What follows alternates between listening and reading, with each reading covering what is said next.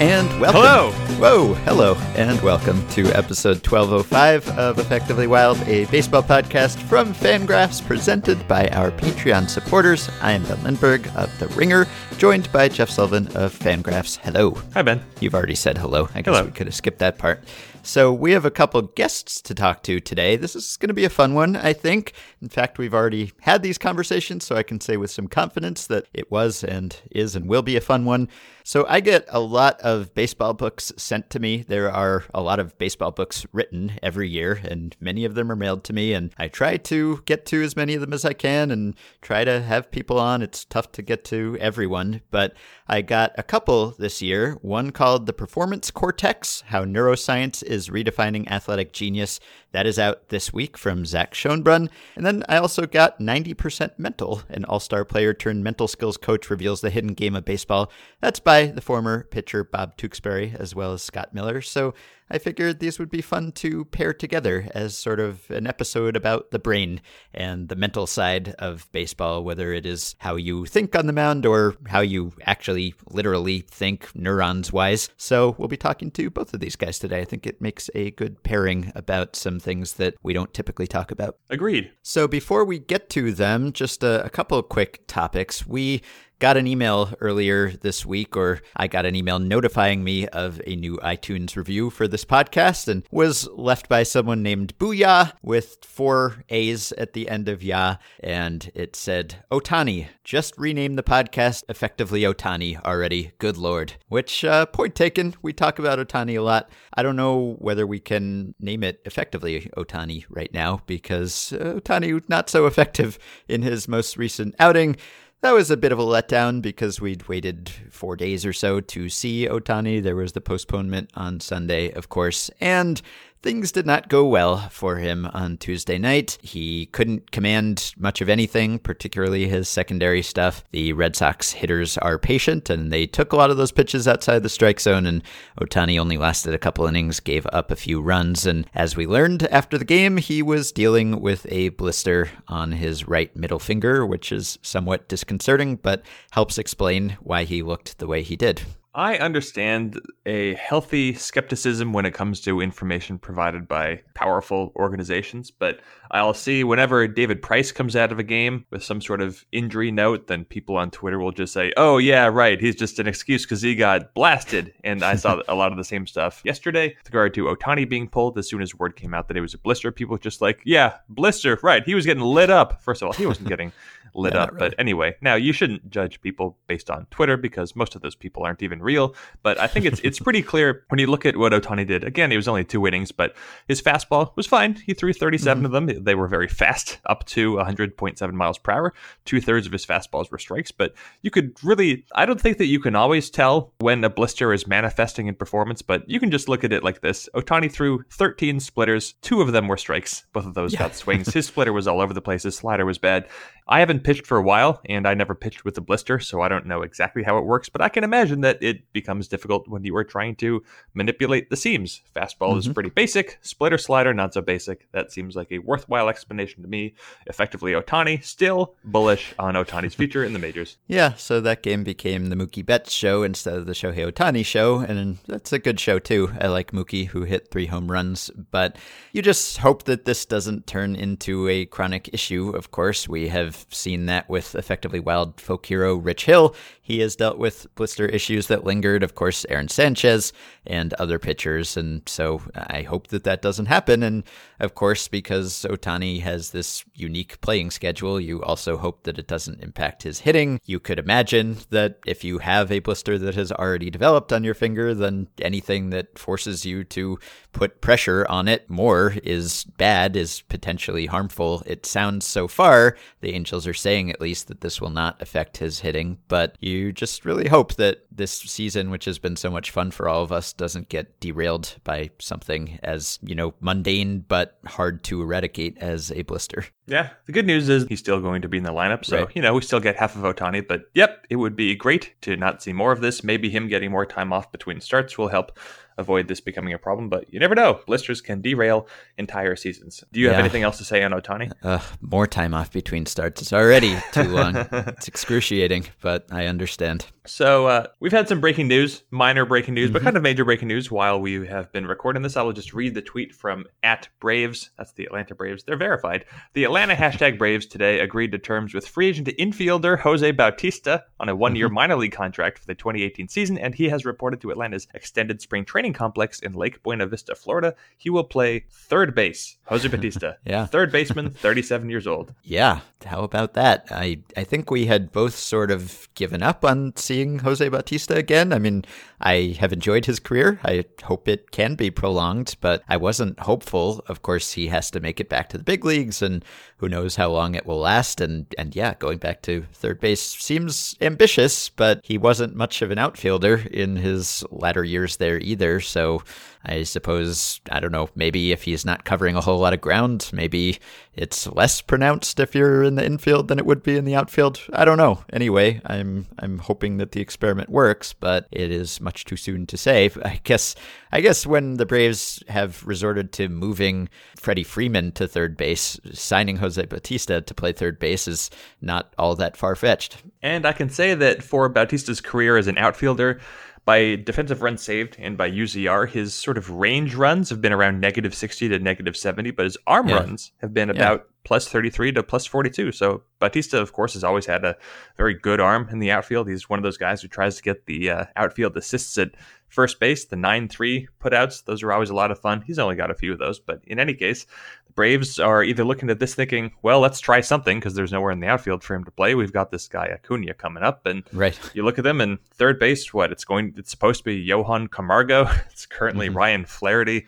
Whatever. Yeah. Uh, Yeah, Flaherty has a 901 OPS right now, so he's probably not thrilled. But uh, yeah, Braves third basemen have actually hit pretty well so far, but you wouldn't really expect that to continue. So this is kind of a, a forecasting a, a worse offensive performance from that position, probably on the part of the Braves. Yeah, I don't know how much there is to read into in terms of, oh, the Braves are being cutting edge giving a shot to this guy, but I don't know. I think Bautista has a little life left. I'm interested to see if he can play third base. He played 38 innings of third base last season for the Blue Jays. Didn't have a bad defensive performance, but 38 innings, it doesn't matter. He's uh, he's played out there only those 38 innings in the last five years. That's the extent of his experience, but whatever. No harm to the Braves. They'll find out. I'm sure he'll find his way to the major league roster, and he'll be a better depth piece, maybe, than Ryan Flaherty moving forward. I honestly don't know. It's baseball, but at least Jose Bautista's playing days aren't over. Yep. All right. So we'll keep this intro banter short. Except, I'm sorry to talk over you, but I did forget about something. So, Oh, okay. one last quick thing. I will read the thousandths place for Oakland Athletics home attendance this year 28,000 home opener, then 28,000, then 17,000, then 15, then 7, then 9, then 8, then 10, then 7, then 46,000 people showed up on Tuesday night to see the A's demolish the visiting White Sox 10 to 2 and 46,028 people showed up or acquired tickets because tickets were free. Oakland Yeah. Had a free game and people showed up and they saw Trevor Cahill deal against a bad team and Miguel Gonzalez took the loss, but I didn't watch the game. I was out of the house and also Otani was playing, but this was still, it's a cool idea. Now there's not a whole lot of teams that would be in position to do this on account of Oakland never sells any tickets, but still it's just fun to see the stadium full up. I've always liked the diminutive Oakland audience that they're able to draw. Of the 7,000 people who show up regularly, 6,500 of them are very enthusiastic. So it's just nice to be able to see people show up. It's sort of a middle finger to Baltimore's kids get in free to the upper deck kind of promotion. It's like, cool, see you that one, and we'll raise you everyone for free everywhere. So I would be interested to know how the economics of this work out because there is money being made. All those people are going in and spending money at concessions and maybe at the the team shop. And I wonder if they actually made more money last night than they would with a, a regular home game. It would be nice Yeah. to know, but we'll probably never find out. I'm curious about that too. It, it- obviously, it's not something that a team that has a ton of demand for tickets would feel moved to do. So there's a reason why it's the A's and the Orioles exploring ideas like this. But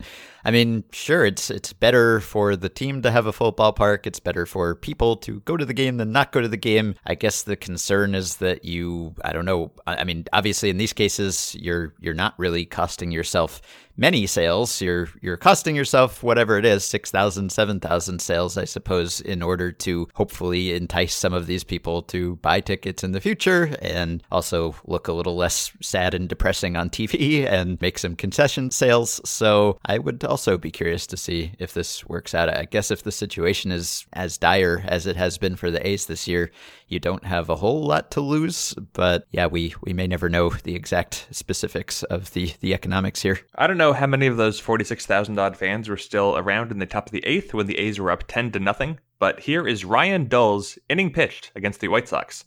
Strikeout, home run, strikeout, strikeout, strikeout. Oof. That's a fun one. Yeah. That's a uh, four strikeout inning with the Yoan Moncada home run. Omar Narvaez reached first base on a strikeout wild pitch. Always a good time. Yep. All right. So we will take a quick break now and we'll be back with Zach Schonbrun to talk about neuroscience and how teams are measuring what is going on in players' heads and the upsides and downsides of that, whether it's going to be bigger in player evaluation or player development. It is a fascinating topic, and then we'll take another quick break and we'll be back with Bob Tewksbury to talk about his work with mental skills and also his pitching to Barry Bonds and Mark McGwire in 1997, 1998. Always obligatory that we have to ask about Bonds. So we will be back in just a moment. I never want to interview a pitcher who didn't face Barry Bonds.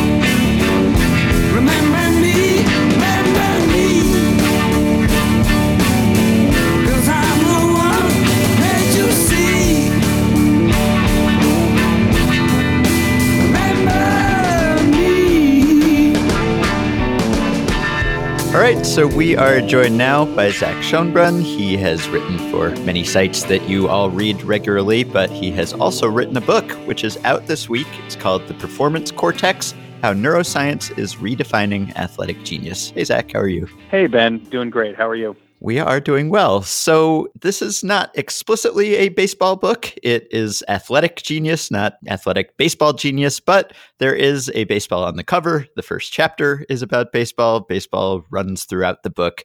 Is there a reason why you decided to focus on baseball? Is neuroscience work just best suited to baseball? Has it been embraced the fastest by baseball? Yeah, yeah. Well, there's a, cu- a, couple answers to that to that question. I mean, the the most obvious answer is that is that I found I, I got started down this whole path, fell down the rabbit hole, so to speak, by finding an article uh, in an alumni magazine about two neuroscientists that were working with Major League Baseball teams and doing consulting work. This was about in 2014, and and so I started writing about them and and their company called Decervo, and so you know that obviously continued throughout the next three years, just following them and their and their progress and, and what they're doing with Major League Baseball teams. And they do work with other sports as well, but their interests began with baseball, and uh, that's where they've made the most headway. And I think, you know, to kind of the second answer to your question, and, and one of the reasons why they've made headway is that, you know, baseball, especially the hitting side of baseball, is is the cleanest for data as as obviously you know you guys know with with your analytics work you know it's why moneyball was able to take off right in baseball it's it's a it, you have um, clean interactions and you know you can you can easily available data rather mm-hmm. than a di- more of a dynamic sport like basketball or football or hockey or something like that and so especially with hitting when you're talking about a single interaction, you know, hitter versus pitcher, you know, one pitch at a time, and you can you can use neuroscience to break down, you know, how a hitter is making a decision to swing or not swing at this single pitch. And I think you know that opportunity there made baseball uh, much easier for these neuroscientists to uh, to break into sports. And you know, I think it probably down the road probably will make it easier for others, you know, interested in this as well. I can't think of how many book topics I've discarded when I've just thrown my alumni magazine straight into the garbage. So that's too bad for me. But I think it, what was it? What's the factoid that 28 of 30 Major League Baseball teams have reached out and expressed interest in Decervo. I think that's what it was. But there's obviously, what uh, baseball, like any professional sport, is a copycat league. But you have every single team that's sort of chasing the same new advantages, cutting edge analysis, whatever. That's just a, a, league that's going after everything that they can get. But uh, would you say that there's just been a very strong enthusiasm in pursuit of? I know there was an article some years ago that was talking about the the Red Sox neuro scouting that they were doing, and Mookie Betts was heavily featured in there. We'll probably talk about that a little later. But to what extent are teams interested in in pursuing this because they believe that this is very important, or is it just the potential that this is going to be very important and allowing teams do better sift out, I guess, who's going to be good and and who is going to be sort of fodder in the minor leagues. Right, right. I, I think I would characterize it as a healthy curiosity from teams. And I followed Decervo for about three years now, so I have seen, you know, kind of their their up ups and downs along the way. And initially, uh, you know, when I first started getting, you know, when I first started following them, there was a lot of interest uh, and a lot of curiosity from from the teams about how this might work and, and the ways that they could use it. Is it better to be used as a scouting and, and screening tool, or is it better for perhaps training uh, purposes and improving our hitters that we currently have? And so there, there certainly was a lot of, of interest there. And I think probably, you know, they did get a little bit of media attention early on. And, and so it, took them a while to get to 28 of the 30 teams, as you said. But um, there's definitely, you know, there, there's been plenty of, there's been plenty of flirtation there, I would say. But getting, but getting from the first date to the second date for Decervo has been a challenge.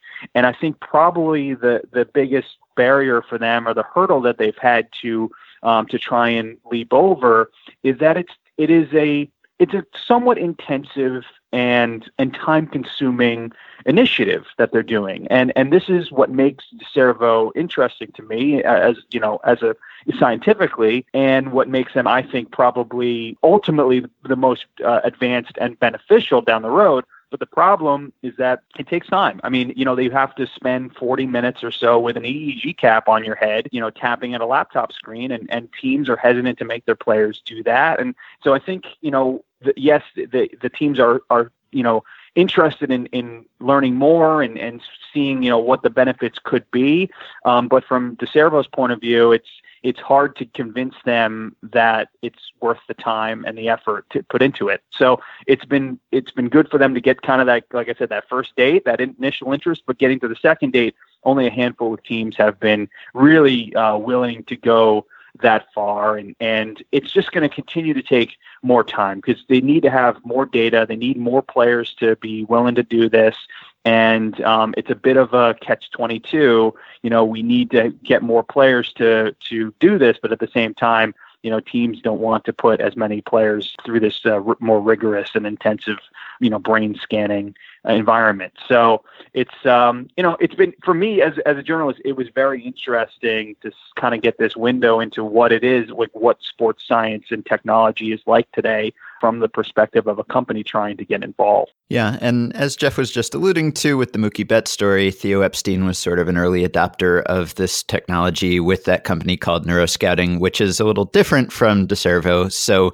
Decervo is actually measuring what is going on in your head, whereas some of these other companies are kind of brain training games or they're measuring your reaction speed or when you're picking up pitches. Can you describe just for people who haven't read a whole lot about this, just what exactly the different companies are measuring and what they're potentially able to reveal about a player's talent. Yeah, yeah. So, uh, you know, I don't know too much firsthand about neuroscouting. You know, they've kind of kept to their own, but I they have uh, had a few, you know, publications, and I'm just speaking with with other folks who who have used neuroscouting in the past about what they're like, and they they've kind of modeled themselves after the Lumosity type of of uh, of game, kind of like that video game type experience where you know you can have an, um, an enjoyable time so to you know and and and play various games of of uh, of different scenarios. And yeah as you're doing it you're being tested on things like reaction time and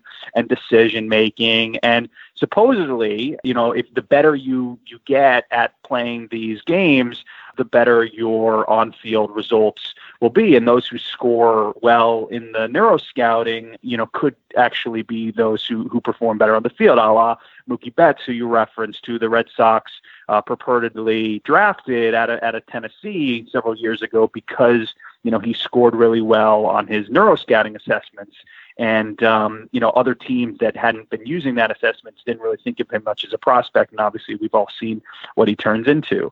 And I think you know this is kind of what is is popular now in, in especially if you're talking about neuroscience of sports or these brain gaming type of initiatives and, and companies. But what made Decervo different to me is that when I first got you know got connected with them, they were not offering anything in terms of a performance benefit.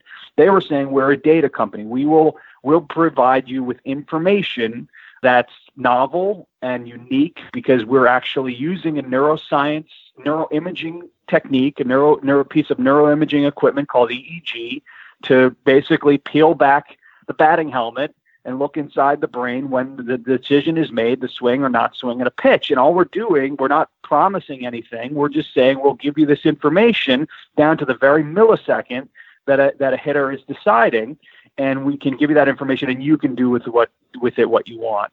So uh, you know i thought that was i thought that was really interesting and, and different. Um, there was there was really no you know pr- promises about performance uh, benefits that the teams could use that information to train or to scout. And so, um, still to this day, from my understanding, no other company is using EEG in that way. And uh, so, there still is kind of that breakdown between those who are using neuro gaming or, or brain, you know, cognitive training to train or, or you know, enhance uh, athletes, and a company like Decervo, which you know seems to be the only one that is offering that kind of analytical you know opportunity there for teams. Mm-hmm.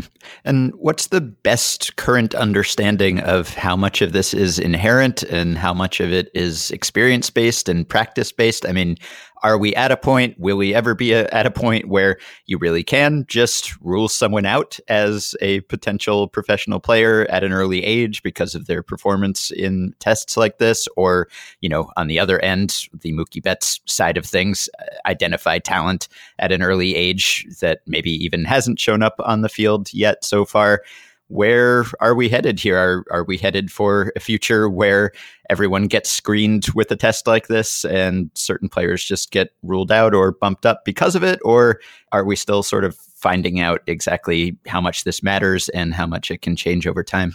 Yeah, it's a great question, and it's a difficult one to answer. Um, firstly, th- there's no evidence that anybody is born with a brain made for sports, right? Let's just get that out of the way. There, there, there's no evidence of, of that that we know of yet, but we, there's plenty of evidence that the brain can change and adapt as you practice and experience uh, different things, and and that happens throughout childhood and adolescence, and even into adulthood. Um, the brain does demonstrate a good amount of plasticity, and those who train very hard, such as baseball players, they see tons of pitches, and so their brain regions that are responsible for hitting, uh, you would expect, would reflect different changes and an ability to, um, you know, to continue to, you know, perform. Um, and uh, and the brain regions that are responsible for that performance would, would reflect certain changes. So that's that's kind of the plasticity side of things.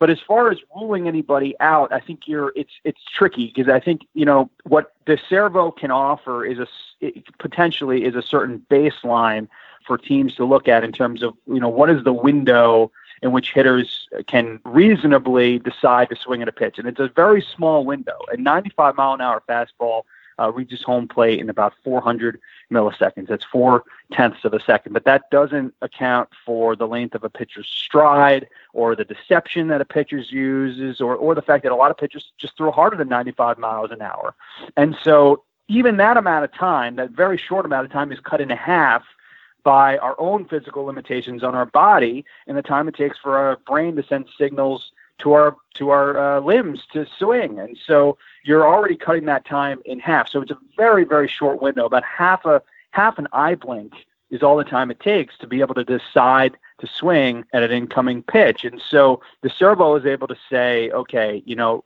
the these hitters who have demonstrated it on the field they their neural uh, readings are showing that they can respond to a pitch within 350 to 300 uh, milliseconds, let's just say.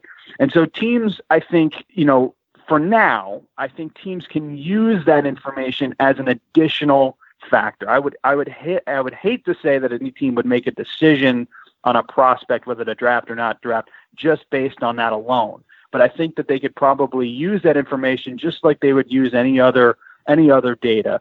Uh, and so and and add it to factor because yeah, I mean players can certainly train to to get better at, at your decision making. If a guy is not responding quick enough to curveballs uh, in turn, you know, through the EEG readings, maybe you give him more curveballs and you see, you know, if he can develop.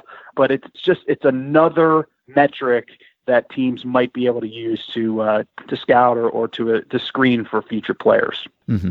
It's easy to see from the organizational perspective. Of course, you want as much information on players as possible so that you can make the most informed decisions. And but then from the from the player perspective, with with contemporary or even archaic analyses, you sort of know what you're being evaluated on. If you're a quarterback, you're being evaluated on how you can see and how you can throw the ball. If you're a hitter, it's all the same stuff players have been scouted for the specific skills that they have developed over time. But I would imagine that with a lot of the stuff that's being talked about here, a player might not be fully aware of his own capabilities. Uh, you might not know how fast your reaction time when identifying pitch is relative to the average. So, of course, we would expect that about half the players would be above average and about half the players would be below average. But do you foresee that that players? Uh, it's easy to imagine that there's going to be a lot of neuroscouting moving forward who are in the sort of the early stages now. But on the one hand, I think young people in particular are enthusiastic to learn more information about themselves. But at the same time, might you foresee a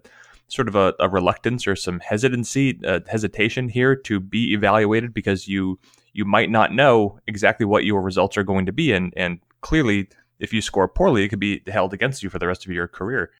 Yeah, I mean, you know, I, I think certainly that could be the case for, for some people, and, and you've seen the same thing for, for athletes, for baseball players pushing back against you know all, all sorts of, of analytics in that way. But they've also used analytics to their benefit, you know. Uh, and I mean, I'm just thinking of a basketball example, and I, I realize this is a baseball podcast, but uh, but I, I'm using a basketball example. If a guy you know sees numbers that he's uh, much better shooting from the uh, from from the corner of the three point arc. I, I mean that that that number might not have been available to him a few years ago, but now that it is, he's going to continue to make himself more and more valuable from that from that part of the court. And I think you know certainly there are examples of that in baseball. And I think, you know, neuro scouting, not to take the name of the company, but, you know, neuroimaging and this next frontier in sports, it might be scary, you know, to, to the players that, you know, now but the more that it's, uh, the more they get comfortable, I'm sure they'll find ways to use it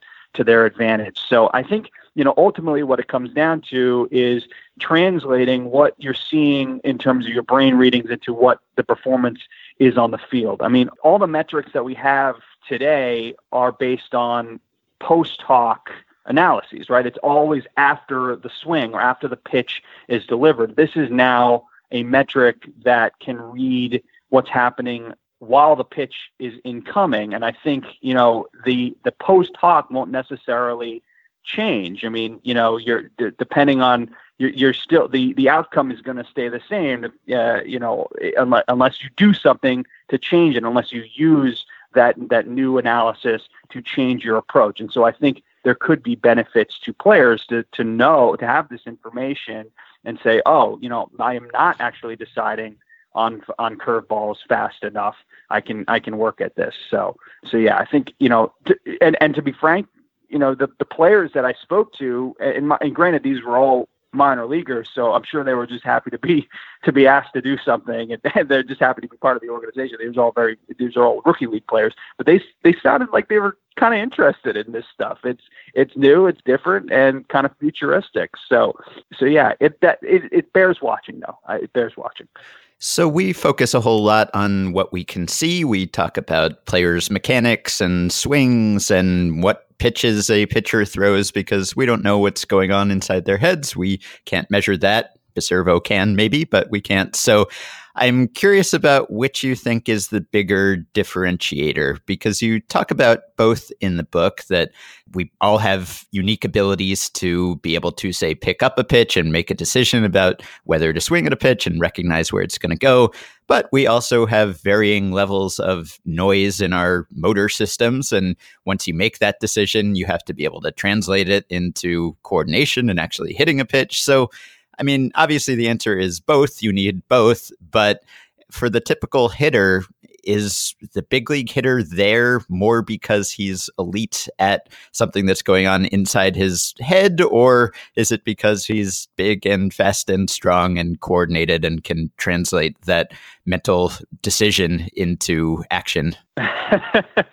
Yeah, I think uh, you know you're right that it that it's partly both, and, and you mentioned noise there. Noise is, is something that's inherent in all in our systems. It's a static uh, that afflicts our uh, signals that are being sent from not to not to drop too much science on, on here, but it, it's uh, it is you brought it up. So we are we are not perfect movement machines. We're not robots. You know, where if we were to build a robot to move today, we wouldn't add noise into it and it could make the same movements over and over again. But of course, that's not what happens to us. It's why we have a game of darts, right? I mean, even though it's a simple game and you just throw into the same place at the same time, we can't often, we can't always hit the same, hit the bullseye every time. And that's because every one of our movements that we make is inherently afflicted with noise. And therefore, it's very, very difficult, if not impossible, to make the exact same movement mm-hmm. twice.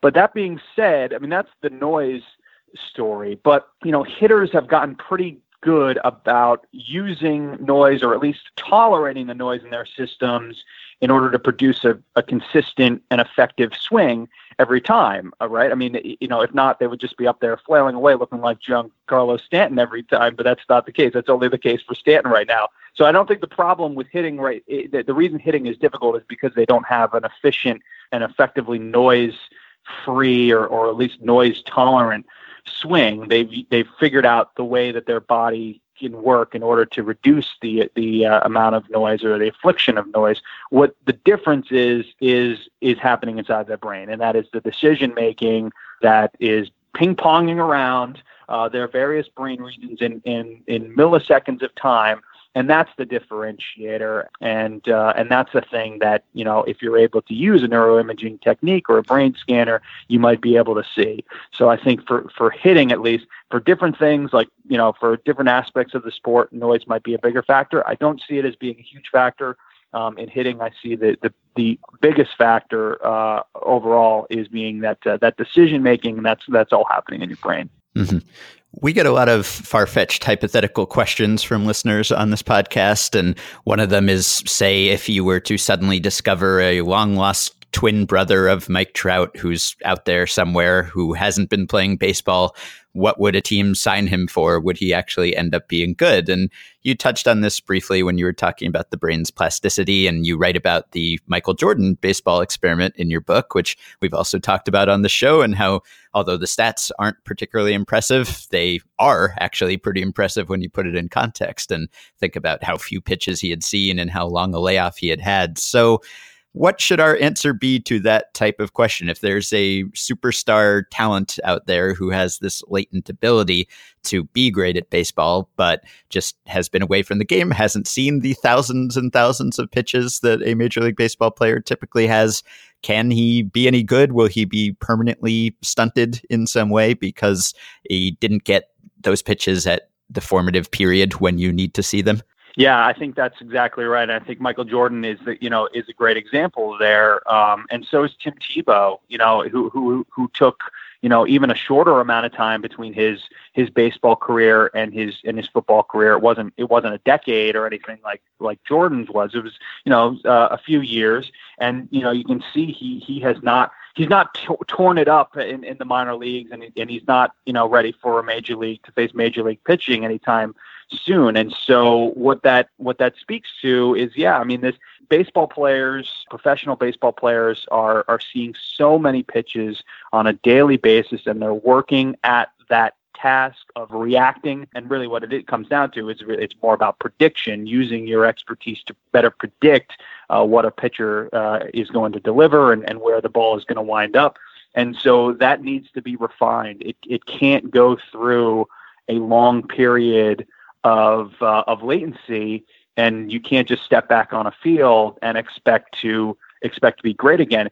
In fact, this period of latency can be shorter than you would ever expect. There's a theory called the warm up decrement. And the warm up decrement says that, you know, why why do we warm up? It, it's it's an interesting question. Why do you need to actually warm up your body in order to play? Why do we spend hours before a game in batting practice? And in fact, there's studies that have been that have shown that if you warm up, you know, doing whatever batting practice you want to do, and then you take time off, even a short amount of time is maybe, you know, half an hour to an hour, your performance is going to suffer no matter how much time you warmed up beforehand. And in fact, if you had just gone into the locker room or the clubhouse and simply warmed up your muscles and not not actually taken any swing, just put heat pads on your muscles, an icy hot or whatever, got a massage, your warm up your your performance would be just the same as if you had taken all that batting practice and then taken a little bit of time off. And the reason is that your brain in that interim period whatever it is, half hour, 30 minutes, your brain is being bombarded with stimuli. We don't realize how much our brain soaks in just looking around and walking down the street or doing whatever. And in that time, your brain effectively can restart. It, it, it, it almost forgets what the task it was supposed to be improving and preparing for. And so, you know, the, the brain is, is incredibly sponge like. It soaks in a lot of information. And, the, and if you give, if you're not actively ready, if you're not really focused in right before you're about to perform, it can have a detrimental effect on, on your on your ultimate performance. It's really amazing. And so I think somebody like a Mike Trout twin brother, if he's out there, he better start taking some hacks if he wants to uh, if he wants to make it to the major league anytime soon. Yeah. So, lastly, you write in the book that hitting is less about reaction than it is about prediction. The ball is just moving too fast to actually track it, so you have to sort of predict where the ball will end up and then swing there. So, you could sort of say the same thing about this whole field of neuroscience and athletics. It's moving very quickly. It's still very much uh, unsettled science in some cases, and it's hard to see exactly where things will end up. So, to ask you to do a little bit of prediction, do you think that this will ultimately be of more use and and be kind of part of every team's toolbox as a part of player procurement or player development. You mentioned in the book that, for instance, you could queue up one of these games to mimic the pitcher you're going to face next or something and train against that pitcher. And potentially, if a, a hitter is having some difficulty recognizing a certain pitch type, you could have him train with that pitch type or even, you know, block out the view in one eye or something so he can get better against that weakness that he has. So, which do you think, you know, 10 years, 20 years down the road, will this be a bigger part of picking players or ruling out players or improving the players that you already have? Yeah, you know, again, I, I hate to answer your question with both. I feel like I've answered, it, answered that a few times, but I, I think, yeah, I think it'll be both, or at least I can't really, at this point, I can't differentiate between the two or, or see, you know, what might be but I mean, I got into writing this because I, I really saw the potential of Decervo in scouting and analytics and, you know, kind of seeing them as maybe this possible next Moneyball revolution. But I also think there, there will absolutely be uh, training, there'll be training uh, benefits to, to neuroscience. And, and I, I, have no doubt that that the that brain science and and and uh, neuroscience will be involved in sports uh, down the road. I can't say when, but it's it's absolutely coming. I mean, I think sports science in general has evolved a lot in recent years. Talking about you know sleep, understanding sleep and and nutrition, and you know yoga and uh, all these things. But yet, I still think that all those techniques and and you know things that you can do for for sports science, they still seemed to me a bit like saying that uh, that stress and cold weather, you know, will contribute to give you a higher chance of you catching a cold. But I don't think that still explains exactly why a cold will produce the sort of up, you know upper respiratory symptoms and coughing and sneezing that you end up feeling. And I think the only way to actually get that answer is through neuroscience. And I think teams, when they're given that information, finally are going to be able to use that for much better scouting and probably much better much better training. But I'll say that, and just to just to wrap up here, I don't want to go on too long. But the thing that's keeping that from happening right now is the accessibility of the neuroscience techniques. And this is a mm-hmm. problem that goes across all of you know motor research, not just in terms of, of sports science at all. But um, you know, as I mentioned earlier, the EEG it's it's a it's a great technique, but it's it's it's tough. I mean, it's time consuming. You have to sit there and and you can't move. You know, uh, the movement and, and these research techniques it it will obscure the signal, and it, it's not good for the data that you're trying to collect. And so until they come up with a neuroscanning or neuroimaging tool that you can wear while walking around, or let's say in the batting cage, um, taking hacks, I, I, think it still will be a little tough to see really, you know, neuroscience be be on the field or in the dugouts. But I do think that time is going to come. I think there will be a time that we have those that sort of equipment. Um, I know scientists are working toward it, and um, and so once that day is here, I I, I see absolutely that this is going to be uh, something that we see a lot more in sports. All right. Well, it is a fascinating subject and a fascinating book, which you can read now. It's called The Performance Cortex. There is a lengthy excerpt about some of the stuff we've been talking about in the New York Times, which we will link to. You can also find Zach on Twitter at Z Schonbrun. Zach, thank you very much for coming on. Thank you very much. It was fun. All right, we'll be right back with Bob Tewksbury to talk about some mental skills that may not require an EEG to assess. He is the author of 90% Mental and the Giants Mental Skills Coach, and he'll be joining us in just a second. A deep breath out on the steps. It's only air that you feel in your chest. I don't need your love.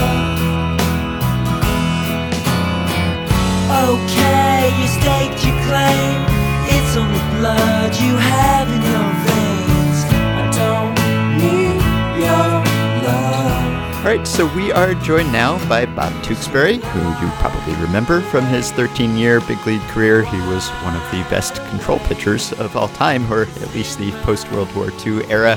And since his retirement as a player, he's been working as a mental skills coach with big leaguers in Boston for the Red Sox and now in San Francisco for the Giants, whom he is on the road with right now. He is also with Scott Miller, the author of the new book, 90% Mental. An all star player turned mental skills coach reveals the hidden game of baseball. Bob, hello. Hi, guys. So, a lot of your advice in the book, or maybe the primary advice for pitchers on the mound, is slow down, take your time, breathe, focus. I am wondering whether Rob Manfred made any attempt to stop the publication of this book because you are hurting his attempts to reduce the pace of the game. We got to speed things up. No slowing down, no breathing. Hold your breath. Pitch. No. No, well, that's that's funny, but no. If you watch me pitch, I did all those things and still worked at a fast pace mm-hmm. and uh, and threw strikes. But yeah, the the whole pace of game thing, I, I think is really interesting because you know, I think the players have their natural pace, and I think it's okay. There's other aspects to the game that I think can cut down on the timing. But it making that change would be like telling a putter on the PGA tournament, you have 15 seconds to read the putt and then make sure you putt because we got to keep this thing moving. Mm-hmm. But no, I, I think that's a that's a funny comment. yeah, I'm I'm kind of kidding, but also sort of serious. I, I think there has been some even statistical research that showed that maybe older players, more experienced players, do tend to take a little more time, and that it seems to benefit them. And so when you start talking about a pitch clock and a the pressure of a timer ticking down somewhere, I could imagine that that has some potential to get in a player's head, and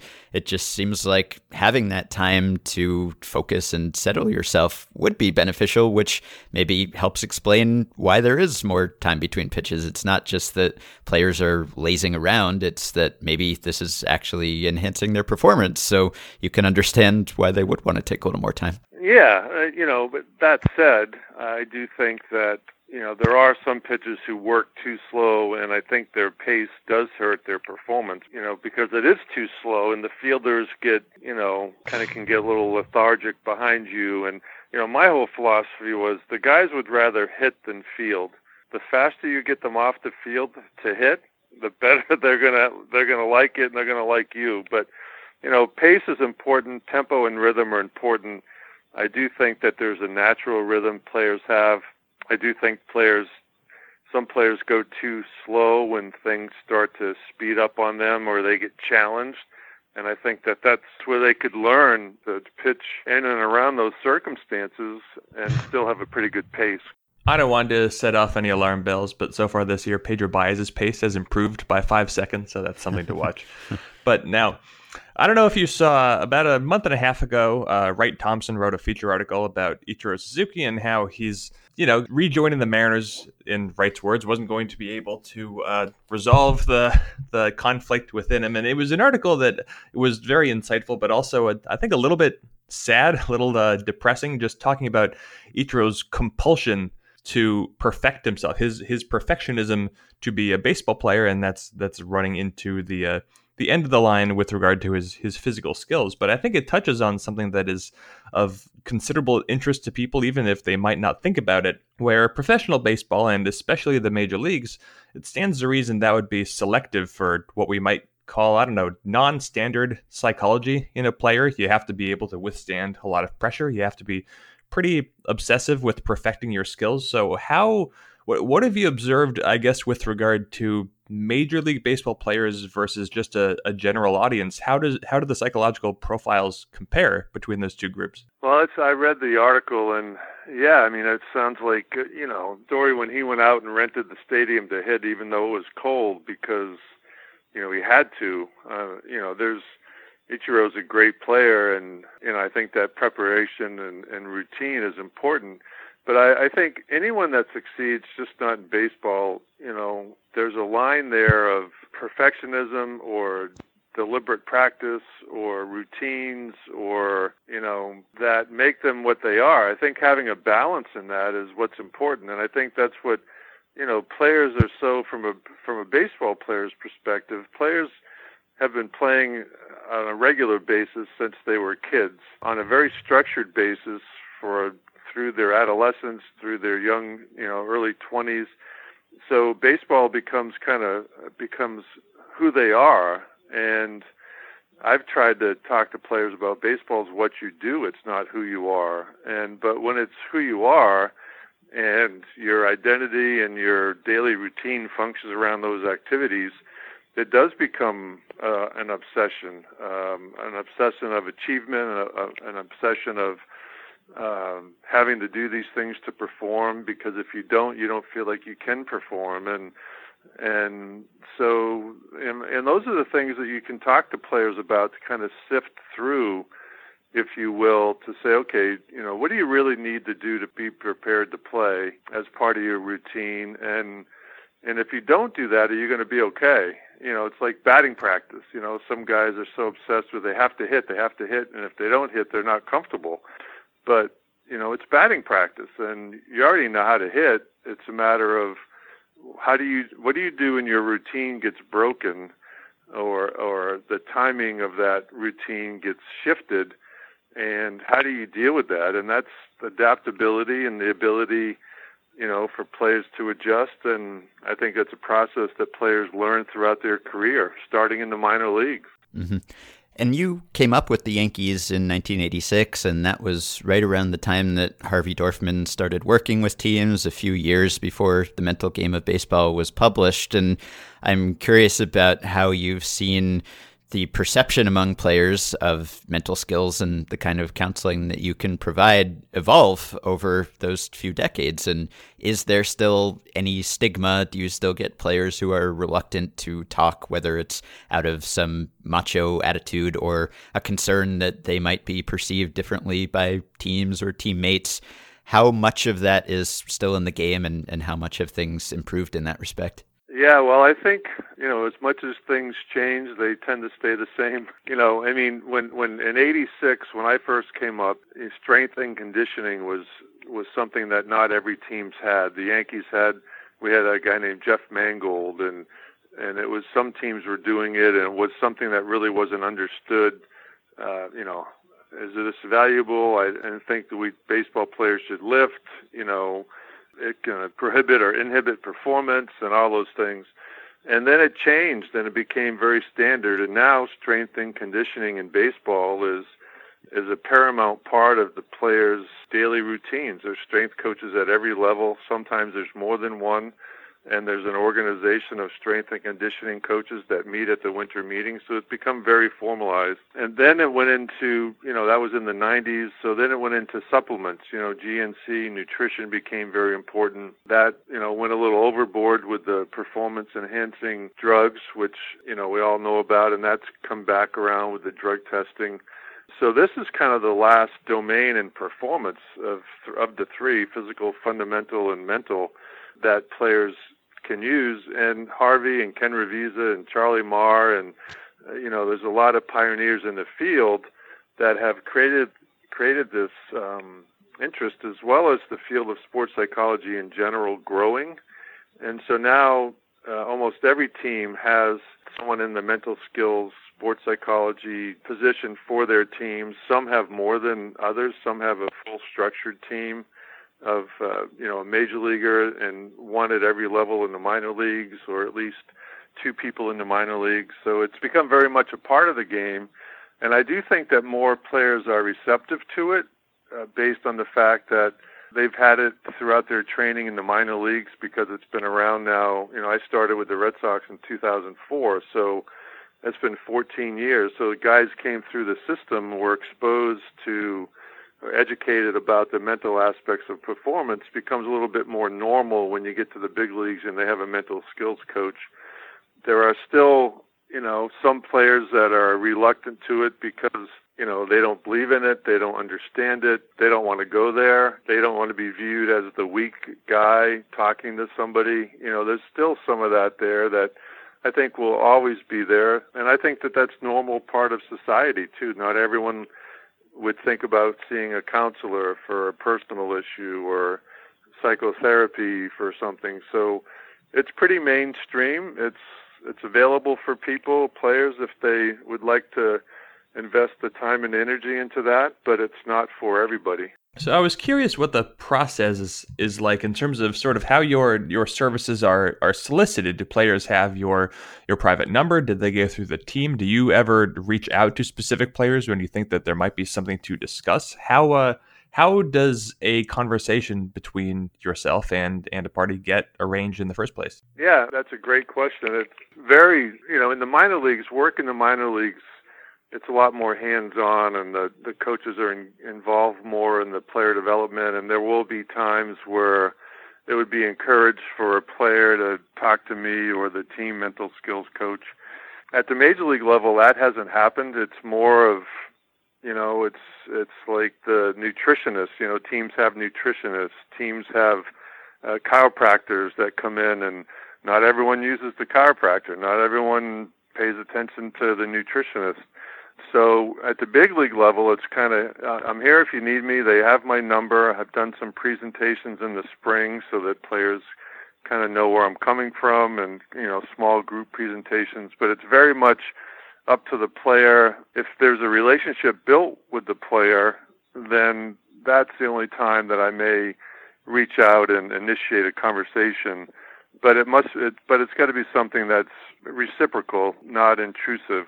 So it's very much, um, you know, you're you're kind of on call to be available to help players when they need it, and sometimes you're busier than others, but you know you're you're here and available in case someone wants to do that. I believe it's part of the CBA that teams are now required to have some sort of mental skills resources available. So I don't know how to what extent you or or some other mental performance coaches or advisors speak Spanish, but I am curious if you observed any sort of cultural differences within clubhouses in terms of how players might be open or or closed off to pursuing help in this area. Yeah, no, that's a that's a huge point. You know, if you the field every every team right now is looking for mental skills coaches that are bilingual because you know there's a large percentage of Latin American Spanish speaking players in the game and there's not a lot of bilingual uh, mental skills coaches. So,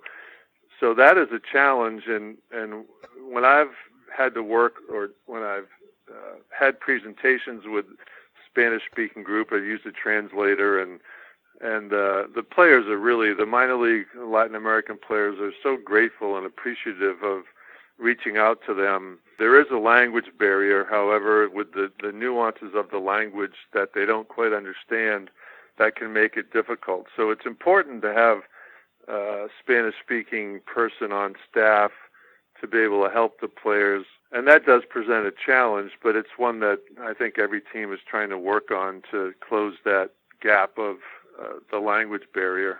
So we're all familiar with the stories of, you know, pitching coach talks to player and player makes a mechanical adjustment and maybe he starts throwing a certain pitch more or in a different way and suddenly he's a new man or, you know, same thing with a hitting coach and a, a tweak to your swing, you know, you you do away with your leg kick, whatever it is.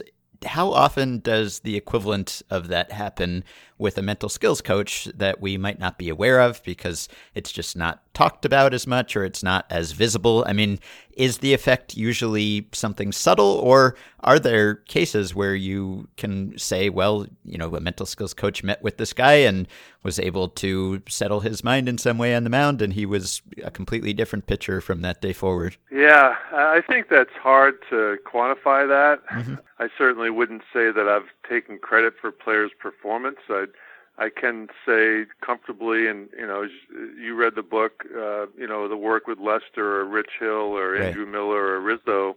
You know, it's it's stuff that happens over time. It's the continual conversation about, you know, quieting the mind and focusing on the task. It's the continued practice of imagery so that it becomes part of your your routine, so that you can see the benefit of it and you know, I think at the major league level, a lot of what happens is just calming the anxiety of either performance or poor performance. You know, the expectations of I've got to do this again today. I've got to play. You know, we're in a situation. You know, you, you're facing big league hitters like you know Corbin and then Ray and then Greinke, and you got to go out there every day and you got to succeed. That's pressure. And then if you don't succeed, there's pressure to have a you know your next time out there. So I think talking to guys at the big league level, it's about you know eliminating those distractions, controlling those perceived pressures, and just to be able to kind of unlock them to free them up to play in the moment.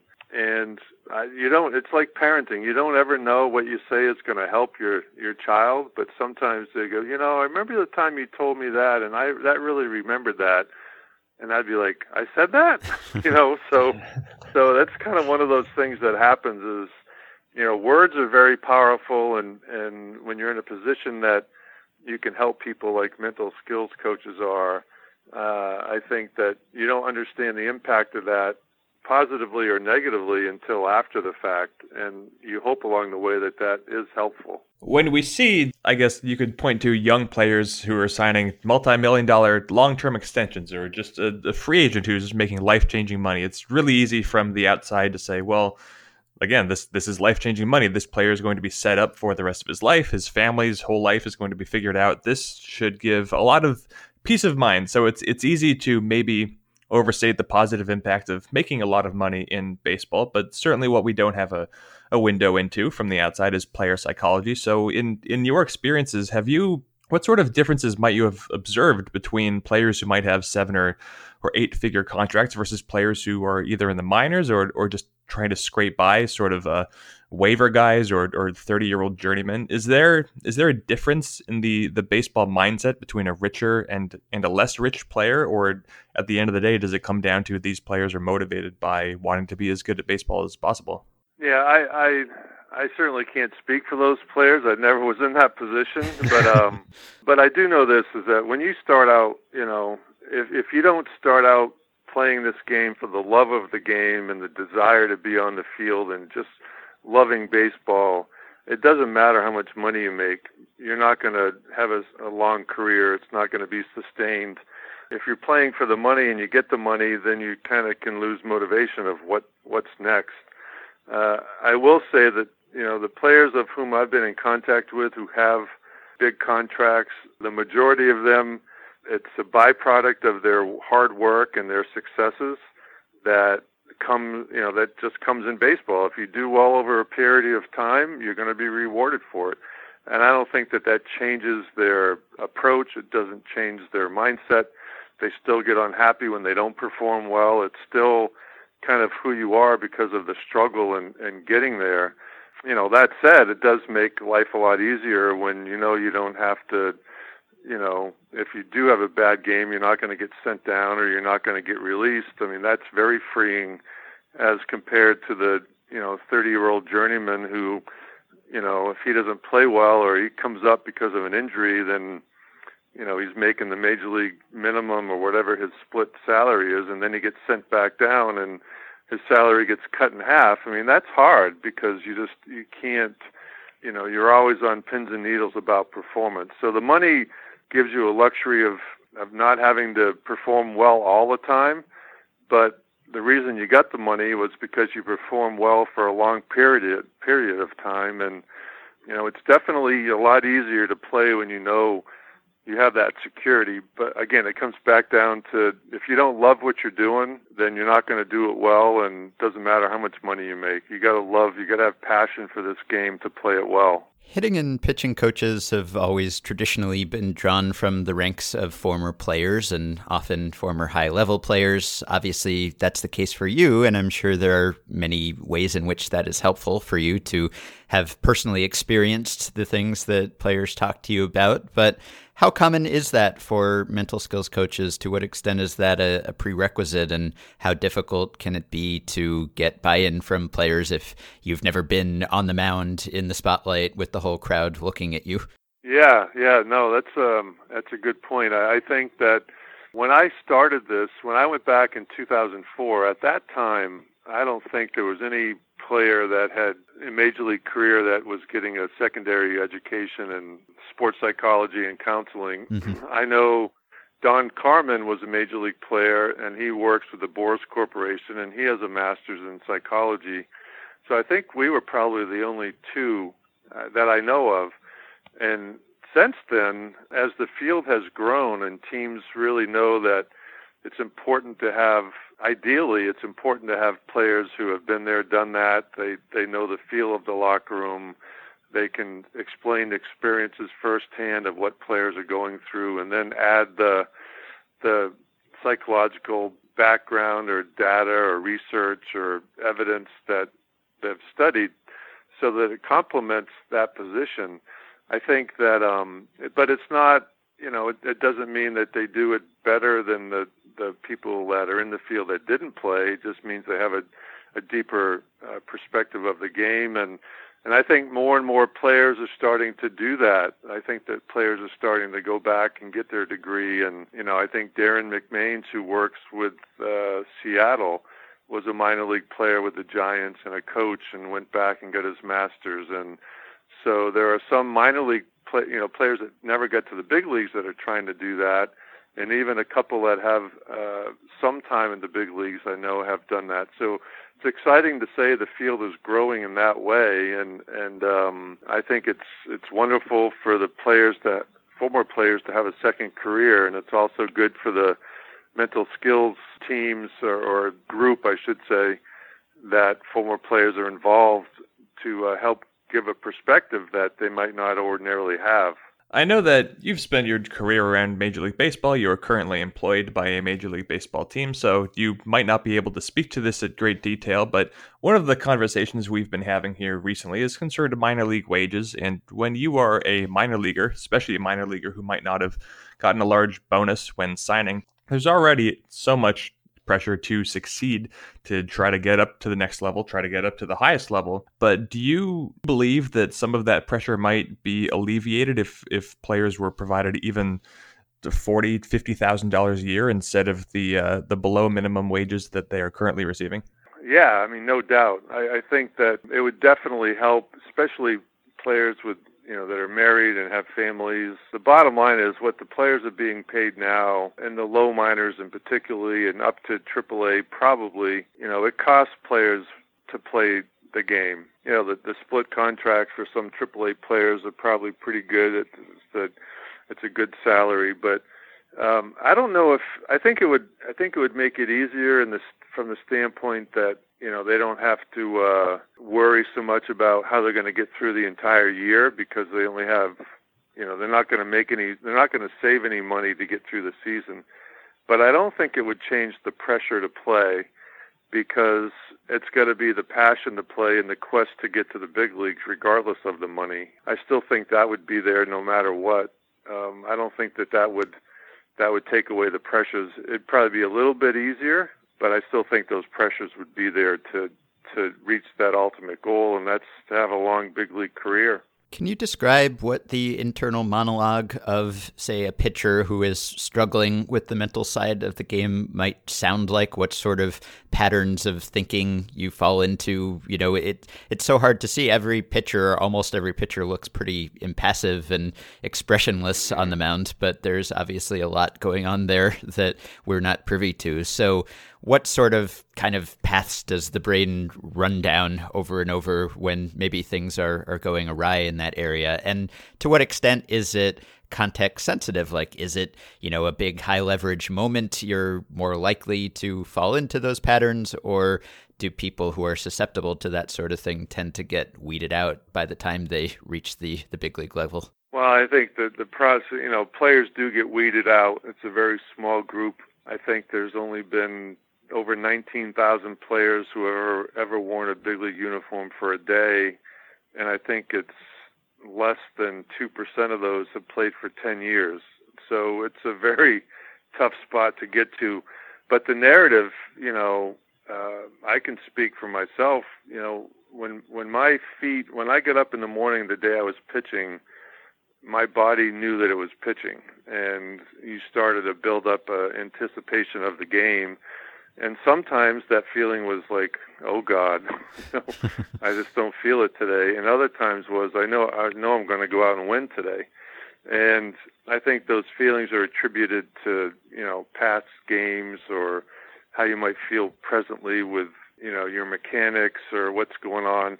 And sometimes you feel fine, and then the first guy of the game gets a hit, and you're like, "Oh no, here it's one of those days again." you know, it's like the golfer that bogeys the first hole he's already cashed in the whole round. Or sometimes, you know, it, it's it's a constant chatter of controlling the mind because regardless of the thought that you have, because thoughts can come and go.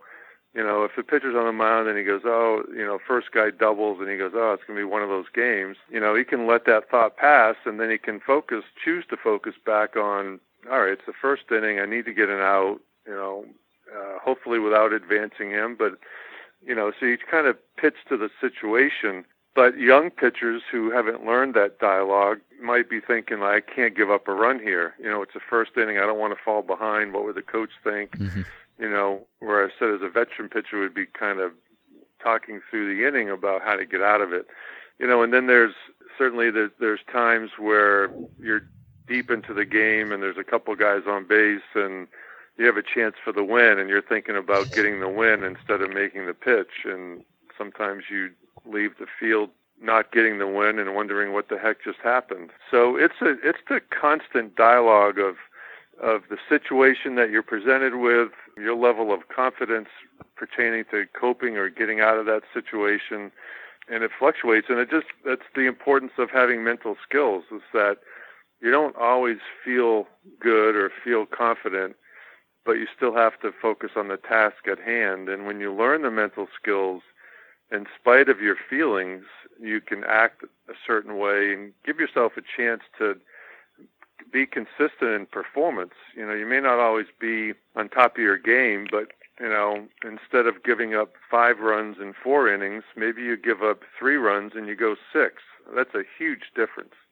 I know the answer here is probably going to be both. It's almost always both. I'm still going to make you pick one. But if you were trying, if you had to decide where sort of uh, more time spent, more exposure to mental preparation might be of benefit, would you say that it would be more important for players who are in the minors or, or players who have already come up to the majors and, and maybe taste a little bit of success? You can think of guys who are struggling as rookies or maybe veterans who were really good in their peak, but now they're starting to struggle. Do you think that it's it's of greater use maybe to the teams to have players in the majors have that direct access, or would it be more important to sort of establish the foundations with 18 to, to 22 year olds down in the system?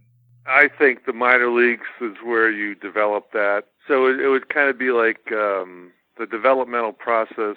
You know, it'd be like going through one through 12 in the minor leagues as it related to school You know, you need teachers, you need to learn how to read, write, you need to do those things. And then graduate school would kind of be the big leagues. You know, I think that it's still needed there, but if you're saying what, when would you rather if i were to implement a program for development and i would want to start it in the big leagues or in the minor leagues i'd start it in the minor leagues first so I have to ask you about this. In 1998, your last year in the majors, you were 37.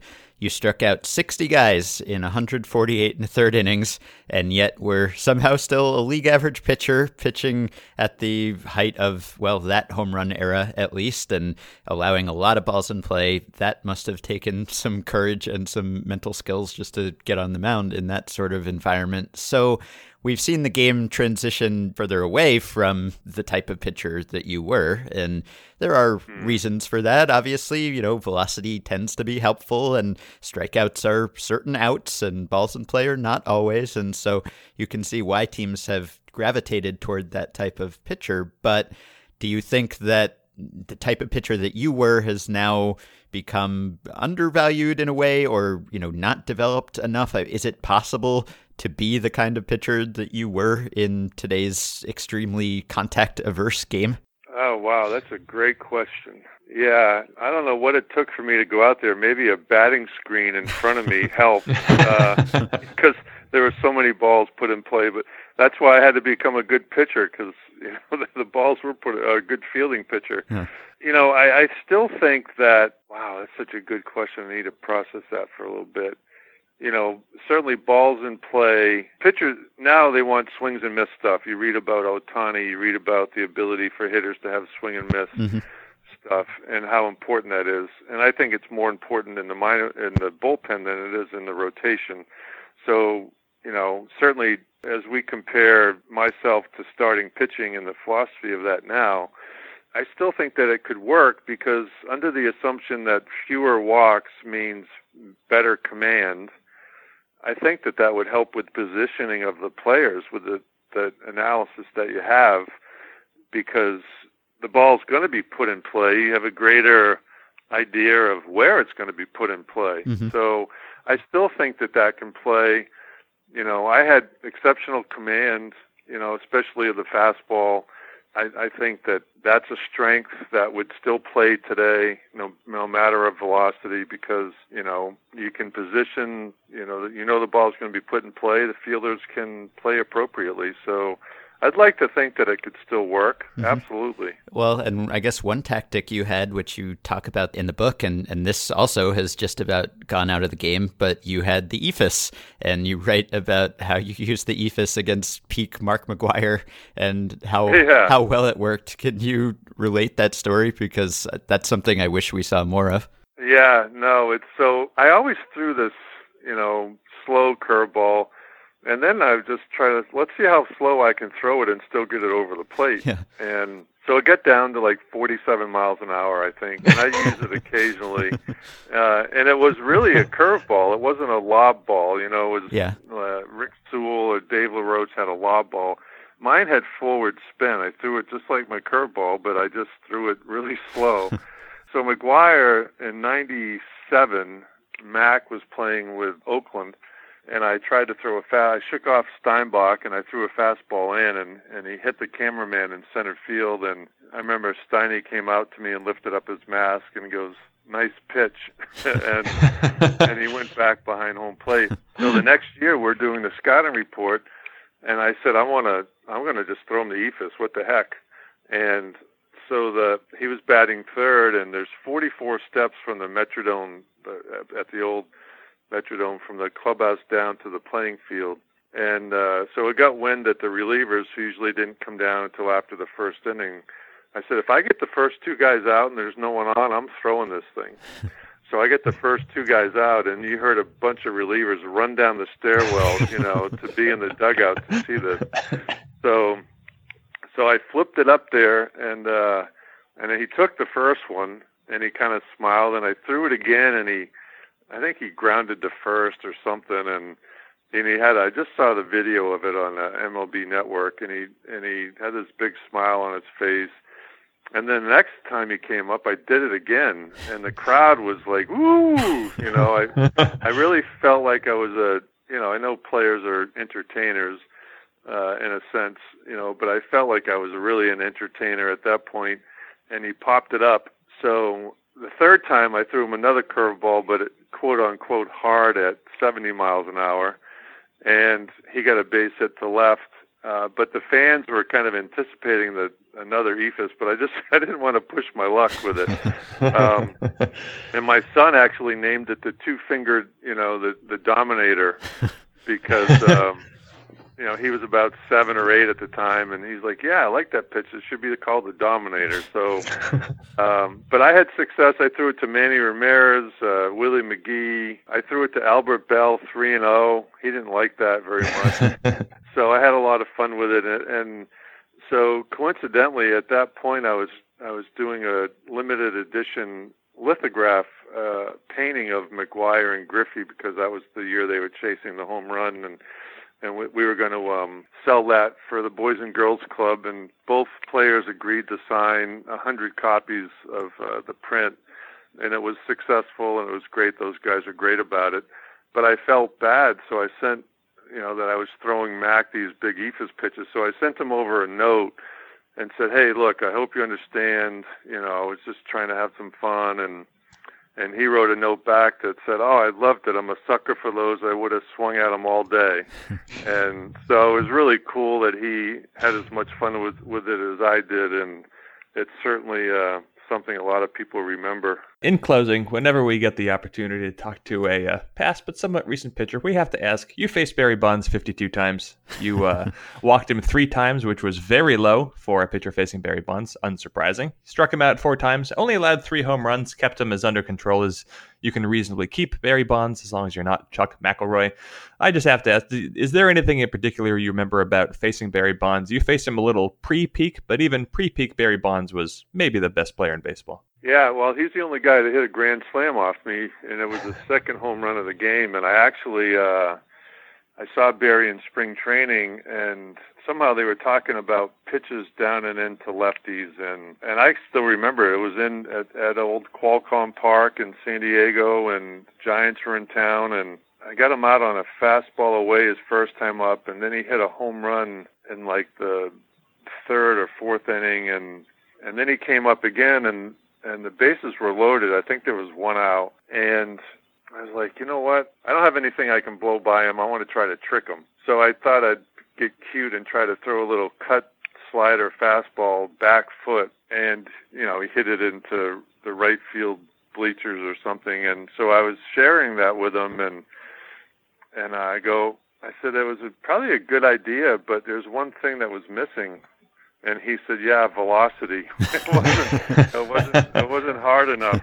And and so it ended up being a home run. But you know, I don't think he remembers that, but I remember it vividly. And I I just thought I'd try to come up with a invent a pitch that he hadn't seen yet, but it didn't matter. He was a great hitter for sure.